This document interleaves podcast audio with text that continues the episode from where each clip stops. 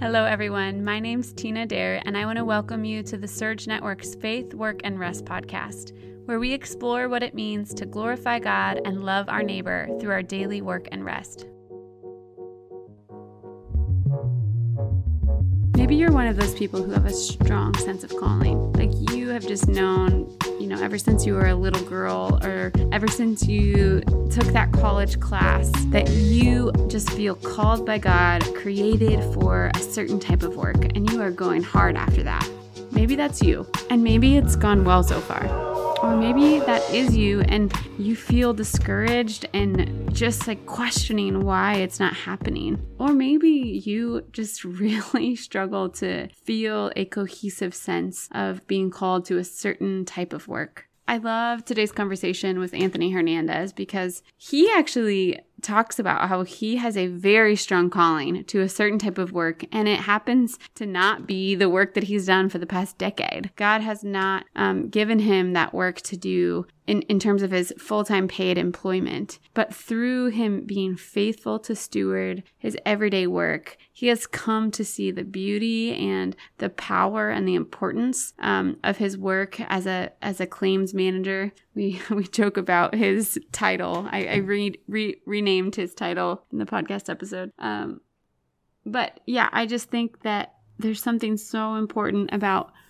recognizing that while God puts desires deep into our heart and He may even give us specific callings to be faithful to, oftentimes those get worked out slowly over time. Um, and and what we are all called to as followers of Christ is to be faithful. And so that means whether we're walking and, and doing our dream job or living fully into um, what we feel like we were quote unquote made to do, or whether we're doing a job that doesn't seem like it suits us, as we press into just being faithful to honor and glorify God and love our neighbor through our daily work, we begin to see that all of life um, is just dripping with opportunity to live out the gospel. And so I hope you're as encouraged and you have as much fun uh, with this episode as I did.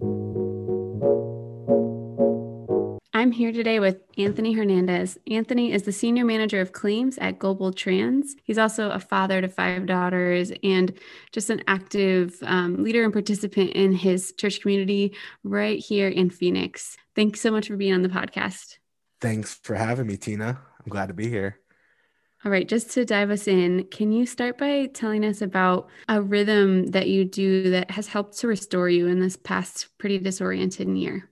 Yeah, helps restore me. Um, God, that's an interesting way to ask. It feels, you know, so so cool, like kind of hip, restore me. Um, I don't know if I have many uh, rhythms that restore me. Uh, uh, okay, so every night this is something i've been doing for for many years with my daughters um, they had trouble falling asleep they're nine eight and seven now my oldest daughters and when they were younger they wouldn't go to bed so i would sit in their bedroom put some lullabies on and we would talk about our day and then eventually it kind of evolved into this happy part sad part where they would share a highlight and they would share like mm. kind of a mm. low and and then we'd pray as a family and then that mm-hmm. extended out of the room to where we start well now we're kind of doing it in our living room with my wife and now we have two more daughters who are kind of there uh, they're a little young to be participating but i would say that is a date that we do that every single night and mm-hmm. that is something that I, I would say restores me as a father as a man to be able to sit with my family and hear what's been good about their day, what's been bad. It's, it's usually sometimes they just repeat stuff, but just to have that time has been restorative for me. Hmm. Um, I would say annually, you know, even in 2020, which has been a wild year, um, there's there's two two times every single year that I take off from work. Uh, I take off a week in in May or usually around May and then another week during Christmas. And I kept that same pattern even in 2020, even though I'm working from home. So, mm. you know, taking time off, you know, feels kind of weird because there's no, there's not really much more to do because uh, I'm already here. But taking that time, being with just my family and kind of logging off of work because um, I could be a bit of a workaholic uh, has has I again how helped restore me and and just keep me kept me um, healthy. You know, kept me sane um, those few things. I hope that answers your question. Yeah, that's great. Okay, and now just continue with a, a bio of yourself. Tell Let's us go. more about your story, family. Okay, yeah. I mean, you already said it. I I'm a father to five beautiful little girls from nine all the way to newborn. I'm Mm. a married man, 10 and a half years in. This May will be 11 years. I did not grow up in the church, and uh, um, I actually got invited to a, a Young Life thing when I was about 16, and and God used Young Life uh, to to share the gospel with me, and that's where I got saved and been living for the Lord ever since. Um, 36 now, and so you know that's about half my life that that's been given over to God. Um, and yeah, I'm, I'm living living my best life right now. So good.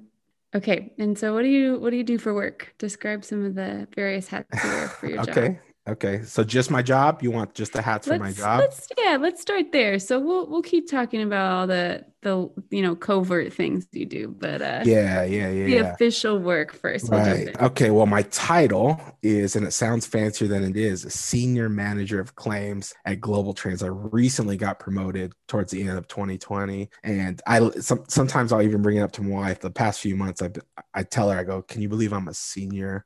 Manager like you need to respect me now because i'm a senior manager which is which is crazy i mean um you know, I don't, I, I kind of just landed in logistics. So GlobalTranz is a logistics company. That's where I work. Um, just to kind of uh, do my elevator pitch here. Um, we don't own trucks, but basically we marry two different parties. There's, there's people who have product. So think Coke, think people like Intel, they got to ship mm-hmm. stuff. And then there's mm-hmm. trucking companies, they have trucks to move stuff. And so both of those companies come to us for, you know, whether it be pricing or relationship or business reasons. And they'll say GlobalTranz, you know, trucking companies will say, help me find a customer. Customers will say, GlobalTranz, help me find a truck. And then we'll we'll marry these two parties. And then if something goes wrong, that's where I step in. Something's damaged, stolen, lost, uh, I jump in. So that's my my my official title. I lead a team of man. We're getting new people now. So four, five, nine, ten, eleven. So I have a team of eleven people who report directly to me. Pretty Wow. big team. Um, so. Uh, uh, I would say unofficial titles. Um, there are times I feel very fatherly, even for for these group. Uh, one guy on my team is going to turn 24 on Sunday, so he's uh, Mm. 12 years younger than me, and so in a way, I I you know talk to him when I have my one on ones. It does feel very fatherly or brotherly. Um, a coach, um, an advocate. I'm I'm constantly advocating for customers who have their stuff that's been damaged or stolen or or it's just straight up missing and so I'm an advocate. Um, and I'm, I'm sure there's all different types of stuff, but I mean, uh, you know, senior manager is my title, uh, coach, advocate, brother, father. I mean, those are kind of unofficial, but that's how I feel a lot of times uh, leading the team. Hmm, I love that. Yeah. And you said so you just recently got this promotion. So what are the different roles you've done before that in the company? Well, I've been in claims for a little while now. So before that, obviously just the manager of claims. Prior to that, the claims lead and then the claims analyst. Um, I got into claims, I think it was just about seven years ago. Before that, the, the only other position I was in at GlobalTranz was as a broker. Hmm. And um, basically, we would have a computer screen, a load board, and it would be line by line a number of shipments. So some of them would be really cool, you know, like Coke. Coke wanted to move a, a couple pallets of their product, and then some would be just like you know Bob's Hardware, and we'd have to move like a pallet of of some hardware material. And my job was to source trucks. So I would call trucking companies and say, "Hey, we have this load, two pallets. It needs to go to Phoenix." To LA, I'll pay you 500 bucks if you can do it. And then I would have to kind of haggle with them. And it required a, a- kind of a salesman vibe. You know, it Mm. required that that thing. And I I don't really have that. I'm more of a, a back office. I'm a support guy. You know, I'm I'm a uh, an operations guy. I like kind of you know blue more blue collar, uh, just kind of helping people, uh, serving people. But once you put that quota over my head, um, it just wasn't it just wasn't working out. And I was actually, it's funny. I was actually. I would say two weeks from being let go because I wasn't hitting my quota, and it Wow. was two months where I wasn't hitting my quota and I was asking God, you know, I don't know what to do. I, I had come out of a position before I joined GlobalTranz where I was making just over minimum wage, a minimum wage now, not minimum minimum wage then. Hmm. Um, I had two little girls and then one on the way. My wife was pregnant. I was like, I can't lose this job. I'm making more money to support them, and I don't know what I would do after. And then I get onto an elevator and you know my, I'm I'm stressing because I know that the end of the month is coming up and I'm going to have that conversation about my quota. And I hear a conversation taking place between the two other people there, a, a, man and a woman, they're talking about C.S. Lewis. And so, you know, my I love C.S. Lewis, is one of my favorite authors. And so I, I, didn't interrupt. I let them finish their conversation. We all got off on the elevator and walked towards the parking lot. And then eventually the, the girl walks away and it's just me and the other guy. And I just kind of raised up the courage to say, Hey, you know, I heard you talking about C.S. Lewis. And so we get into this conversation and come to find out he's a claims manager for GlobalTranz.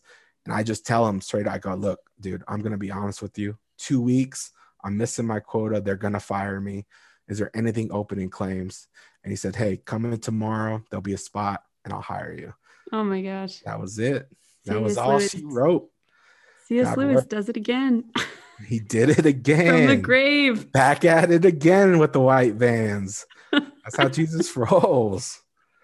Yeah, I love that story. Oh, I mean, God that's really amazing you know and and i don't mean to get too you know prosperity gospel on you but you know i do believe that you know god's favor extends to you know even mm. things like jobs and and mm. and money when we need it and, and, god has favor on people i believe that was a divine moment um that god blessed me with for sure yeah that provision especially in that place you know just describing for your family and everything that's yeah, yeah. yeah. that's awesome so it sounds like one thing you've learned about God's character through your work is just his provision and his faithfulness. What else in your day-to-day the work that that you do, what have you come to to tangibly learn about God through that work? That's a good question.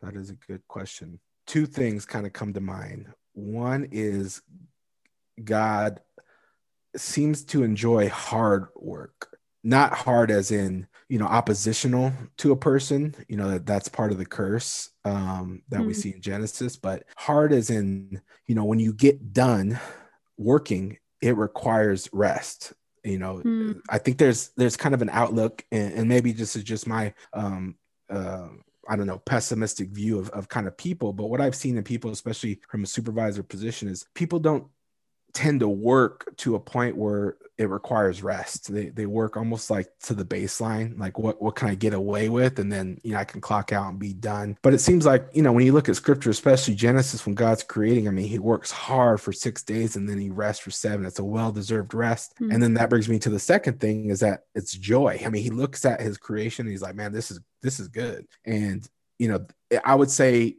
not just here at GlobalTranz, but in all my positions, well, one thing I've seen over and over is that there's kind of this this work ethic of, of hard work, just really putting yourself out there, giving your best, your best skill, your best thought, um, being on time, you know, leaving late if you need to to make sure the job's done and done well. And then when you're done, you rest well and you have joy. You can look back at your work and say, man, this is good. Um, and I think a lot of discontentment people have is because they don't work to the point where they they they require rest, resting to God specifically. And then they're they're not happy with work because you know they're they're just kind of staying in this this middle this middle ground this this purgatory uh, so to speak and so anyways i started mm-hmm. rambling but um, those are the two things just you know god wants us to to to give our all into the work you put ourselves in there and then when we're done to rest and then look with joy on on the work that we've done. Yeah i love that. Just so fundamental. Like that that can be true in so many different um, types of work. Like God wants us to work hard when we're working and to rest and to enjoy it and look back. Yeah, that's that's yeah. So I mean, people are people are, and I'll be honest. There's a long time I was scared of hard work. I didn't, you know, I would say my my dad was a hard worker, but he wasn't um, as present in my life as a father. He was there, but he wasn't there. You know what I mean? Mm-hmm. And so he never taught me what work ethic is. Is something that had to be refined in me. Um, I had terrible work ethic. I would always be late or, you know, miss just calling out sick, even though, you know, I wasn't sick, which is kind of like a cultural joke of, you know, calling out. And just over time, I would say, even in my position as a supervisor, it's something that I've learned to, to appreciate is, man, when somebody comes onto the team that just they care about their work, they want to kick butt uh, for whatever mm-hmm. the job might be. And then they can, you know, it, it's easier for me as a hard worker to sit with them and look back at our work and be like, man, hey, great job. I mean, you did great work. And, And right now, I have a lot of uh, amazing hitters on my team that that do such solid work that it, I look forward to to talking with them just so I can say, "Hey, good job! You're you're killing it right now." Um, and I don't, you know, I haven't always been able to do that, and I know other people who've managed me haven't always been able to say that. Um, so yeah. Yeah. Okay. So in that work, in when that hard work is done, like mm-hmm. describe some of like the really tangible ways that that the work that you do, the work that your team does, loves and serves your neighbor. Like, yeah, the the, the specifics of your work. Wow, these are some profound questions. I like these. Works serves and loves my neighbor. Okay, so the work itself to me is a picture of the gospel. You know, like I said, uh, there's a shipment in place. It's supposed to go from point A to point B. Uh, you know, that's Genesis, Genesis one mm. and two. You know, something beautiful is happening. Let's say a, a pallet of water bottles. People are thirsty. They need their water. Let's get them their water. But then lo and behold, it gets damaged. There's an accident, there's a fire, someone steals it. I have to step in and reconcile that issue. I have to figure out how can I make this right for the customer. So just the work in and of itself is a way to serve and love the neighbor. I mean, people if, if I don't do my job, then then those water bottles aren't going to be paid for and so yeah. whoever's thirsty isn't going to get their water bottles you know being part of transportation means that people get the stuff that they need uh, sometimes it's just you know um, things like phones and things that aren't necessities but some of it's like you know like toilet paper when that was kind of a big thing early 2020 you know our, our business was popping. We knew that the toilet paper was there but it was a matter of getting those trucks filled up with the toilet paper and get it out to the stores. And you know so so again just the work itself something bad happens. If there's not somebody like me to step in and figure out how to rectify that for the customer who's purchasing the goods or who's supplying the goods um, then there's no goods. And so that that's one thing. Um, just to kind of bring it in a little closer to the chest, um, I like to look at my coworkers and obviously my employees as my neighbor, um, mm. as people who I serve. I think me managing this group of people is a huge responsibility and weight um, I have failed at managing people and leading people in work so many times. But I can say, in all honesty, even in my failures and through my failures, that my perspective has always been man, I got to take care of these people because, you know, at the end of the day, you know, 30, 40 years, I may not be doing this anymore. And there's going to be, you know, things that will last in that person's heart and in my heart are going to extend for forever. And so I got to make sure that I'm caring for these people that that work under me, that work alongside me. And so that's just my personal perspective on, you know, just question serving and loving my neighbor. Um, those are just some ways. Mm, so great. So like a supply chain reconciler, and then also just reconciling people like yeah, yeah. Supply chain reconcile. I think I'm gonna change my business card. Supply, supply chain, chain reconcile. That is sick. that, that, seriously, I have a pen in my hand. I'm writing down. Supply chain reconciler. It's you, podcast host. uh, he warned me ahead of time. This is gonna be a got jokes. I'm gonna send you a picture of this too to show you that I wrote it down on my business card. Supply chain that's so much better than senior manager senior claims. Manager of claims. Oh my god. Okay, so in the midst of this, you step in in areas of brokenness, like when mm-hmm. when things don't go the way they're supposed to do. How else, right. like what else does doing this work um, made you see about the state of our world, the brokenness of our world, um, that maybe we can't see not doing the work you do? Right, right. Well, I, you know, I don't want to repeat just kind of the general work, which I would say f- kind of speaks into that, uh, mm-hmm. seeing the brokenness, which is just product getting damaged. But one thing I've seen a lot of is, you know, I've seen people deaths. You know, there's been a lot of fatalities. I don't handle fatality claims, but it mm-hmm. just comes with kind of the position um, where people will die and and not the brokenness, not so much in the death, uh, which is definitely part of the brokenness, but I would say the response of the people around the situation and how it's handled. Hmm. I, I guess I, I'm struggling to find the words, but you know, when I get an email and it's usually from from from um, counsel or an insurance uh, adjuster who's notifying me of the situation and saying, "Hey, somebody passed, and there's a this is a fatality accident, and all the products are damaged." It it seems, you know, because you know I'm a believer and I have this this view of, of God working through me here. You know, I I start to mourn. I didn't know the driver. I, I didn't know um, the people who who might have passed, but um, you know, there are times I've I've actually cried and wept hmm. just by getting an email, and it, it's a very bland business like email, just kind of informative. But somebody died, and you know, I'm feeling the weight of that. And even in my responses, you know, I, I, I try to be mindful, especially if I'm talking to somebody who knew the person who worked with them. You know, I'm saying I'm sorry. I'm trying to be very human, even though you know this is there's business taking place. But no, uh, I don't want to say nobody else does it, but in my mm-hmm. experience, most people just try to it's almost like they're not they don't want to address that you know it's it's uh it's like compartmentalized the the reality of this the situation that somebody died that person is mm-hmm. gone and yeah there's product that's damaged sure there's a truck that's that's damaged sure but this person's gone you know they're, mm-hmm. they're gone and uh it's like nobody at least their response is there's no interaction with that and, and it's just it's just weird because you know, I get business people think, oh, it's professional. You gotta you kind of maintain that front. But to me, that's mm. a brokenness. To it, yep, yep. it to other people would see that as like a, a cleanliness of a, of a kind or a professional. It, it's it's kind of keeping things restored or in order. I don't see that as in restored. I don't think that's how God operates. And we're supposed to mourn death. And and I, I don't think there's anything unprofessional about us kind of calling attention to that and giving giving a moment to it. But um you know that's what that's one thing I see a lot is is just the the ways people kind of brush over death, which you know pops up. I would say every couple months, you know, somebody hmm. passes mm. on the road, and it feels like I'm yeah. the only one who who kind of sees it for what it is. Hmm. Yeah, it's so clear that you have like this the shepherd's heart, which is so beautiful, and it and it comes through in this context that you're in. And you've actually you shared with me that you have actually felt a call specifically to pastoral ministry for quite a while. I wonder what what does it look like for you to work out that call but while also growing in your vision for like the ministry of your everyday work? Like do you feel a tension there still or do you feel yes. like now you can yeah t- tell us about that.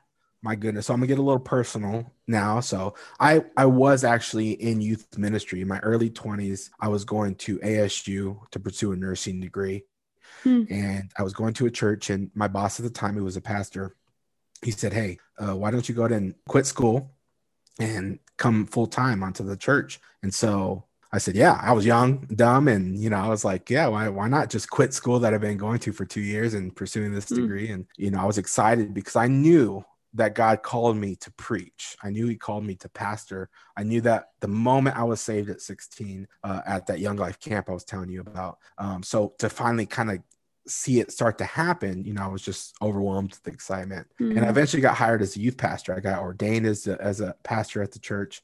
Um, and then as time went on, uh, I met my my my future wife, uh, girlfriend at the time. Well, just a friend at the time and um, you know we chose to sin sexually uh, we chose to sin and so because of that my role as a pastor in ministry got taken away and i would say rightfully so i mean i hmm. was mm-hmm. you know using in this position you know I, I couldn't see the way that my position and, and the way I was at the church could have impacted and influenced my wife. And I'm thankful that God had grace to keep us together and we have a beautiful mm. family and, and, we're following God now. But, you know, um, in a way that, you know, the, the, I would say I'm calling myself out here. That that's kind of predatory. You know, I'm a pastor mm-hmm. at a mm. church and here's a girl who's who's barely coming to know Jesus. Um, so God took that from me. And so the reason I share that is because ever since then, I've been fighting to get it back. Um, I've been I've been at begging God, please God, make me a pastor again. I want to be a pastor,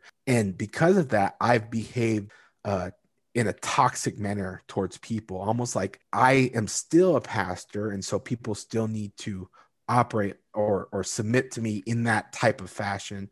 Mm. And it took many years of my pastors at, at redemption alhambra who had to patiently work with me uh, patiently work with me and kind of help ref- take those things out of me take that that toxic behavior that toxic mindset out while also affirming like hey anthony we're not trying to remove the call it is clear god has called we can see it but there are things with you as a man that have to be worked out with God. And so it was just it's been a long uh, season, a long road where I've kind of tried to fight back into pastoral ministry that was taken because because of my own sin.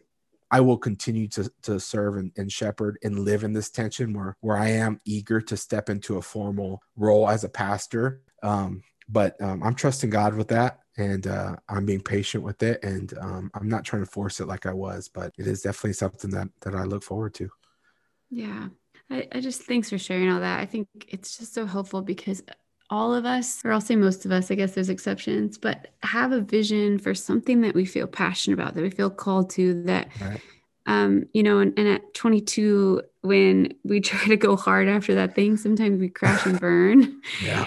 And yeah. whatever that is, you know, whether it's a the graphic designer like it could be anything but but there's this process that god takes us through oftentimes he has us do work that we never imagined doing and that maybe we saw as lesser than but then right. as we see the the value and the beauty and the opportunity within that and we're faithful i think then he restores um, maybe some of those those deeper sense of calling um, and he actually is shaping us and forming us to give us that calling back formally potentially one day so yeah i just think that's really helpful no i mean you're on a roll right now. You're preaching right now. I'm like, yeah, let's go. I mean, 100%, 100%. I am so grateful. I'm not grateful for my sin. I am grateful for the past decade where God has walked me through and used pastors who have lovingly kind of held my hand and, you know, discipline in a, in a kind fatherly way um, because if if god had given me what i wanted I would have been so destructive. It might be my name right now on some of these headlines that we're seeing about pastors doing this or pastors doing that, mm. um, because because I was just not in a place, a, a healthy place. I don't. I'll say this. Um, you know, I believe that God has matured me, but if I'm not a pastor now, there, there's a, a reality that I might not be ready even now, and I accept that. Whereas in before, I didn't. But you're so right. I mean, God has to do a work in order to prepare us for the calling that we have. Otherwise, we can do a lot of damage as people if we just kind of get whatever we want, like we're a three-year-old throwing a tantrum, tantrum and you know get, get what we want. That's not that's not how you parent somebody, and God doesn't parent us in that way. Um, and you know, I, I, we shouldn't expect those things, like you said, whether it's a pastor or a graphic designer. So good. Okay, share a little bit more. So, what have you learned in being, you know, just a lay leader um, in your time at, let's say, your time at Redemption Alhambra? What sort of experiences or things um, have really shaped you that that you can share with us? Yeah, yeah. So one thing jumps to mind is talk is cheap. Social media uh, is, you know, it's it's worth its weight in, in gold. You know what I mean? It, it it's it's a lot of people try to pastor you know using only their voice and their opinions and it's it's you know it, it's a sham ministry in my opinion if that's all you're doing. And for a lot of people that's it. And that was my big sin uh, i would say in the past five years longer than five years is that i would try to get my opinion. I was so intent on pushing my voice out there mm. but i would say you know and what god's been doing and showing me in ministry is man like your opinion you know that's for the birds. You need to be with people and you need to serve and love people my people. You have to serve the community um, which is kind of the second thing which which is be where you're at. So you know i'm not jesus. I'm not and even jesus couldn't do do it all. He was like hey i'm focusing on on on the on people god. I'm focused on israel. Mm-hmm. um and you know that that was jesus. And you know the holy spirit fills all of God's people. And so we have to tr- trust God to work through the counterparts of the church. Um, and, and that can only happen if, if I am focused on where I'm at. So right now, Redemption North Mountain, um, I'm no longer at Redemption Alhambra. So um, I can't, it, it, would be a disservice to myself, to North Mountain, and to Alhambra if I in some kind of way attempted to go to Alhambra and and have an influence or or a greater influence. And and I don't know there's just kind of this lie uh, uh in ministry that's like you got to have this influence and a lot of that is mm. the weight of your words the weight of your opinion. Yeah. and again I mean that's that's for the birds. You know that's one thing I've learned a lot is is you really just got to serve people and be faithful. You got to be there. You got to sink in roots. Um and people need that. I mean it's it, you can even look at it in your own life. You look at the people who stuck around, they've, they've sunken roots. They didn't have this fear of missing out, like they had to go do it all. It was like they were just kind of where they're at, where God put them. They served there faithfully for years and years, maybe even still serving. And that's what I want. I want to be a faithful servant. Um, I don't want to be known for uh, my crazy opinions, which is for a long time that was the, le- the, legacy I was leaving was just getting on Facebook, blasting people, giving my opinion, and uh, you know, um, you know, God had to had to do a work to kind of get that out of me, and He's still working on that and, and kind of getting that out of me. But um, you know, just staying staying where I'm at, and uh, loving people. I hope that answers your question. I feel like you ask a question and my mind just goes in a million places. But yeah, no, it's great. And it made me think, I'm just thinking about your work at GlobalTranz and how much that must have shaped you because you had to submit to this you know ordinary work right like right. what feels ordinary when when there's this idol that so many of us struggle with of influence and getting our yeah. opinions and and having you know but you're you're dealing with claims day in and day out and a team of did you say 11 11 now yeah 11 like not a platform you know where you can reach uh, hundreds of people at once on facebook right, right. or not a whole yep. church like 11 people serving faithfully and if you just spouted your opinions off to these 11 people they'd be like okay we don't care. Do your job. Like, so those claims true. like you better like like i think they say that anyways now. I mean i'm not even i just tell them what to do and they just say that's an opinion. We don't we don't want to hear that. Uh, yeah just the restoration of being faithful in a place for a long time how that shapes our character back to what it actually means to love. And it's in in the small and everyday ways of just being faithful. Yeah right. so I, right. So in in your time in your time at redemption alhambra i you know some some of our listeners will be you know maybe a part of the redemption network maybe in phoenix or some will will be you know nationally beyond. So i would love to hear a little bit because i think that's a very very unique community um, there's a lot of you know talk about multi multi ethnic communities and and Redemption Alhambra has um, been blessed enough to be one of those multi ethnic communities. Um, can you tell us a little bit about ways that that time shaped you and any word that you may have for just us as Christians in our everyday life wrestling through these big questions about about race and about diversity and how we can process that in a way that will shape you know our, the way we um, interact in our neighborhoods and our communities and our workplaces.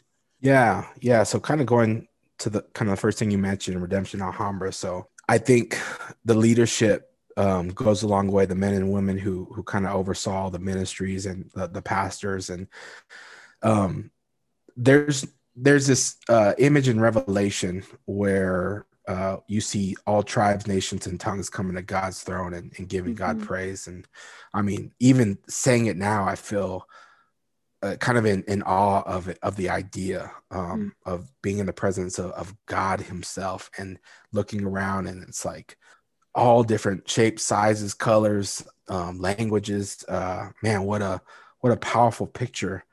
Mm. But it, it honestly wasn't until I was being pastored at Alhambra that I saw men and women who said, look, uh, this reality is extending into our world now. It's not something we have to kind of say, okay, well, that's that's beautiful for you know when God makes all things new, but because the kingdom of God came through the work of Christ and now through the church, that's something that we should work for now as ministers of reconciliation. Um, you know, God has broken down this wall of hostility between his people, the Israelites, and the Gentiles, which is everyone else. And so we have to see how does the gospel um, engage and interact between uh, cultures and people who, especially cultures and people who have been at odds or in opposition of one another. And I would say yeah. in our culture here in America, I mean, we have uh, a, a, great example of that kind of hostility, uh, specifically between Black Americans and white Americans. Um, and that's not it. There's so many nuances in that conversation, but obviously that's kind of um, the high level big historical 400 years of, of slavery mm-hmm. and and and then Jim Crow and, and how that's affected and and I think uh, for a long long t- time uh, mainstream evangelicals have uh, either participated directly into that sin or you know looked the other way and kind of just allowed it to take place uh, you know over over year after year after year. And it's just kind of embedded into the soil not just of the country but even the church itself.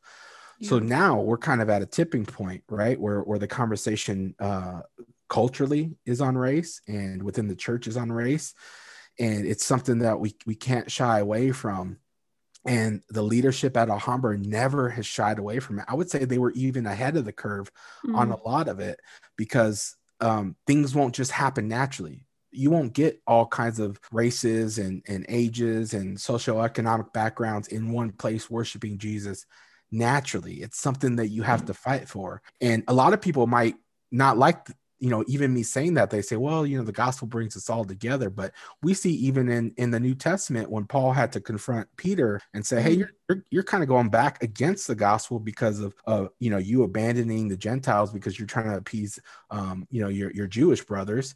And it's like hey fellowship with your jewish brothers but don't abandon abandon the gentiles and and create this this chasm that god has already reconciled together. And so uh, kind of bringing it down a notch back to alhambra you know we have our pastors and leaders who who recognize that things will not just flow into this revelation picture naturally that you have to fight for it. And you can't just talk about it. You have to serve and love different things and you have to press into some very awkward and challenging conversations and relationships. That's the key is there are people who have kind of opposed maybe the conversation, but because the leadership consistently pressed in loving and serving, mm-hmm. even those who were vehemently opposed to the idea of of you know race discussions now i've seen a change in heart in a lot of those people some people couldn't you know they just said i can't do this and they bounced but a lot of people stayed and they worked through it and they're still work some people are still struggling with it um, people i know and love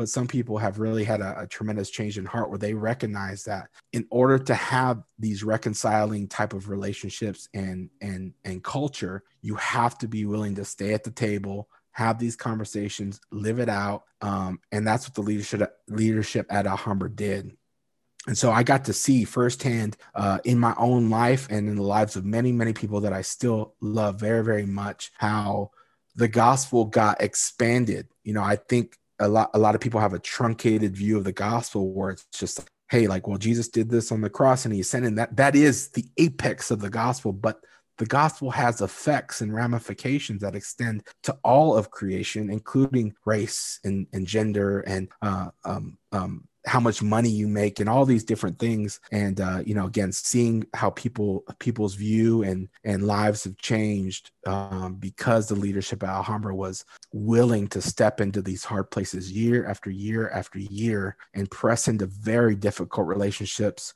You know when they could have easily said look this is too hard. Let's just you know quote unquote preach the gospel and teach the bible and and you know then then we would have seen um you know, and I don't think we would have seen at, at Alhambra specifically, um, you know, all these different barriers start to get broken down between people of all types. And so, mm, yes, thank you. And and I just how you started there in Revelation when we when we know the end of the story, when we know that our ultimate destiny as God's people is to show up with our ethnicities and our cultures fully intact in submission and worship to Christ. We don't have to fight to, you know, make it our identity or fight to downplay it. We can just live into it fully, submitting to the King um, and celebrate it and enjoy it, like you said. Right. Um, and yeah. yeah. the words that you shared, I think, yeah, it's that's really helpful. Yeah. Okay, we're gonna finish on um, what I have a feeling is your favorite topic, and I think if if this was a visual, uh, if people could see, you'd probably be smiling through all these questions. Um, let's talk about you being a dad and a husband. Yes. yes. Um, that is like so clear when I when I hear you talk about your girls that you just just are are smitten. So yeah. can you share share your vision for just the vocation of being a father? Um, some ways that being a dad has shaped you and and just i know it's something that uh, that you're really passionate about, even encouraging um, fatherhood uh, beyond your own household too. Yeah.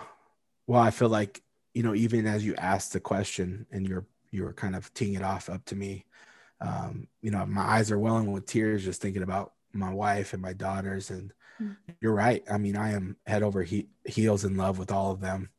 And uh, you know, it's it's it's funny being a dad or a parent in general is it's it, it's weird how your love for somebody and then you know another you get married and your love is just so full and then well hopefully you know if it's full and um, for me it was full and then i had my daughter and, and it didn't divide. The love didn't divide. It multiplied in, in a weird way you know? It's like the cup got bigger and god mm-hmm. filled it with more love and then i have an, another daughter and, and it multiplies again and it's just funny how how love multiplies in that way. It never divides. I think that that concept of love multiplying has been one of the bigger things God has showed me, taught me um, as a dad and as a husband is, you know, his love for us multiplies. So I look at my five daughters and my my wife and I love them so much it it hurts sometimes. It's like a an ache, a good ache. You know, like mm-hmm. C.S. Lewis talks about the the good ache of when you lay down and your your body's sore, but there's kind of like an ache of of when you lay in your bed and and you know your body kind of feels that ache but it's kind of a good feeling in a way. And and sometimes my love is so full for my family that you know i'm just I, it's like a, a good ache in that way. And and god has given me a father's heart. I you know when i i grew up like i told you earlier my my dad was there. He was present in the home but he wasn't there for me the way i as a son needed him. I he didn't raise me um and show me hey this is this is what a good man is this is what mm-hmm. a mm. good man does and i think I, I hit so many obstacles in my life and even now dealing with insecurities and identity issues um, because you know my, my father just didn't uh, you know measure up in those ways and um, god has has given me such a heart to to be a good father because he is such a good father and and and giving me the vision of how his love multiplies to his children and it, it's helped me understand grace um, a bit more because I can get I, I couldn't and I don't mean to to to bash on anybody who doesn't have kids. I definitely don't want to give the impression that I'm saying you can't understand some of these things without a wife or or kids or you know marriage or, or whatnot. But I would say what God has shown me, man, is uh the grace it, it it starts to make sense when you have this love for you know for for me for my wife and my daughters. Um you know he's he's shown me that. And there's a lot there's a lot even the bible when i'm reading some some of the more headier stuff when i read it with a perspective as a father it's like mm. oh wait th- this kind of gives a whole new spin on what i've been taught uh, because i'm a father now. And so if this is a father speaking through men to me or to us as a community um, to his people it's different. It, it's jumping off the page a little bit different mm, yeah. than it did before when i was just keeping it up in my head and you know up in the as an arbitrary or ethereal thought um, just giving puffing up my head. No no no. Now that i'm a dad it really brings it down to the trenches and it makes sense in a whole new way. And so I know I'm kind of rambling a bit. You know, I have a ton of thoughts on on mm-hmm. fatherhood. I was telling you, I, I did a YouTube channel one time about about my about being a dad, and you know, it's it, I love it so much. I was definitely born to be a dad, and and I'm I'm grateful that God has blessed me in this way, and it's definitely given me new insights onto Him, His character, and uh and the Word itself. All right, you got to tell us that YouTube channel now. Oh, YouTube. Here, here we go. Um, what what's a there's a phrase right when you when you kind of pitch your your content. Um god i can't remember. Anyways uh so it's called every dad day. I haven't made a video every dad like day. Every dad day. And uh yeah it's on youtube. You there's probably like five or six videos. I will get back to it because uh, i'm a creative uh and i like to write poetry and spoken words and mm. um, i like to make uh, content because that's kind of artistic in a way i get to kind of express myself and and it was a lot of fun. So um, once I kind of get out of this busy season, I do have intentions to make some more content. And if you're a parent or specifically a dad who just kind of wants to be silly with me, or maybe get some some tips on how to do the dad thing, um, you know, I have some thoughts that that I like to share. So every dad day, check it out. Every dad day. All right, I got one more question for you. Yeah, what's, I thought that was the last question. Okay. Okay. You're, you're, Well, no, no. The la- the last theme Last- the last, We're the gonna best the best. fatherhood. The last question is still about. It's about your daughters. okay. Part B. Got it. Part B. Part B. Fatherhood. If there was one thing um, that your daughters could take away about how the gospel, how you how you embody the gospel through your work or your rest, what would it be? Huh. God, these questions, they're so good and so profound. I feel like I need to take a college course though before I engage some of these questions. I don't know if I'm smart enough to answer some of these questions, but I'm gonna do my best. So, how would they? Okay, let me think. Let me think. I think pretty simple, actually. I would say the biggest thing that they would probably see or learn, as far as in you know the gospel and how how it engages or approaches work and rest, is when Daddy's working, I am working. I am fully engaged, and I am you know i'm i'm i want to work hard just like i said earlier i want to work hard Mhm. and I want to find joy in it. I want to give my all. So they know that. And then, but when I'm resting and I'm out there with them and I'm I'm playing or we're drawing, we're doing crafts or we're watching TV, I'm resting. You know, I'm Mm. not I'm not here logged in. You know, and and some people struggle with that with juggling that, and some people I I am naturally prone to be a workaholic. Um, but they know that hey, the gospel gives us freedom to work hard and it gives us Mm. freedom to rest. And there's a distinction and a line there that that we have to keep in place. Otherwise, uh, things can get unhealthy pretty quick. Mm, amen. Oh, Anthony, thank you so much for this conversation. I, um, it's a pleasure. I it's definitely the most honest and and I think one of the most fun that I've had so far. So I really appreciate you. Hey, there we go. Okay. Well, I appreciate you a lot. Thank you for inviting me. Um, you know, I appreciate it a lot. Thank you. Thank you so much for joining today's conversation. If you have any ideas, questions, reflections, feel free to leave us a comment on iTunes or reach out by email at info at faithworkrest.com.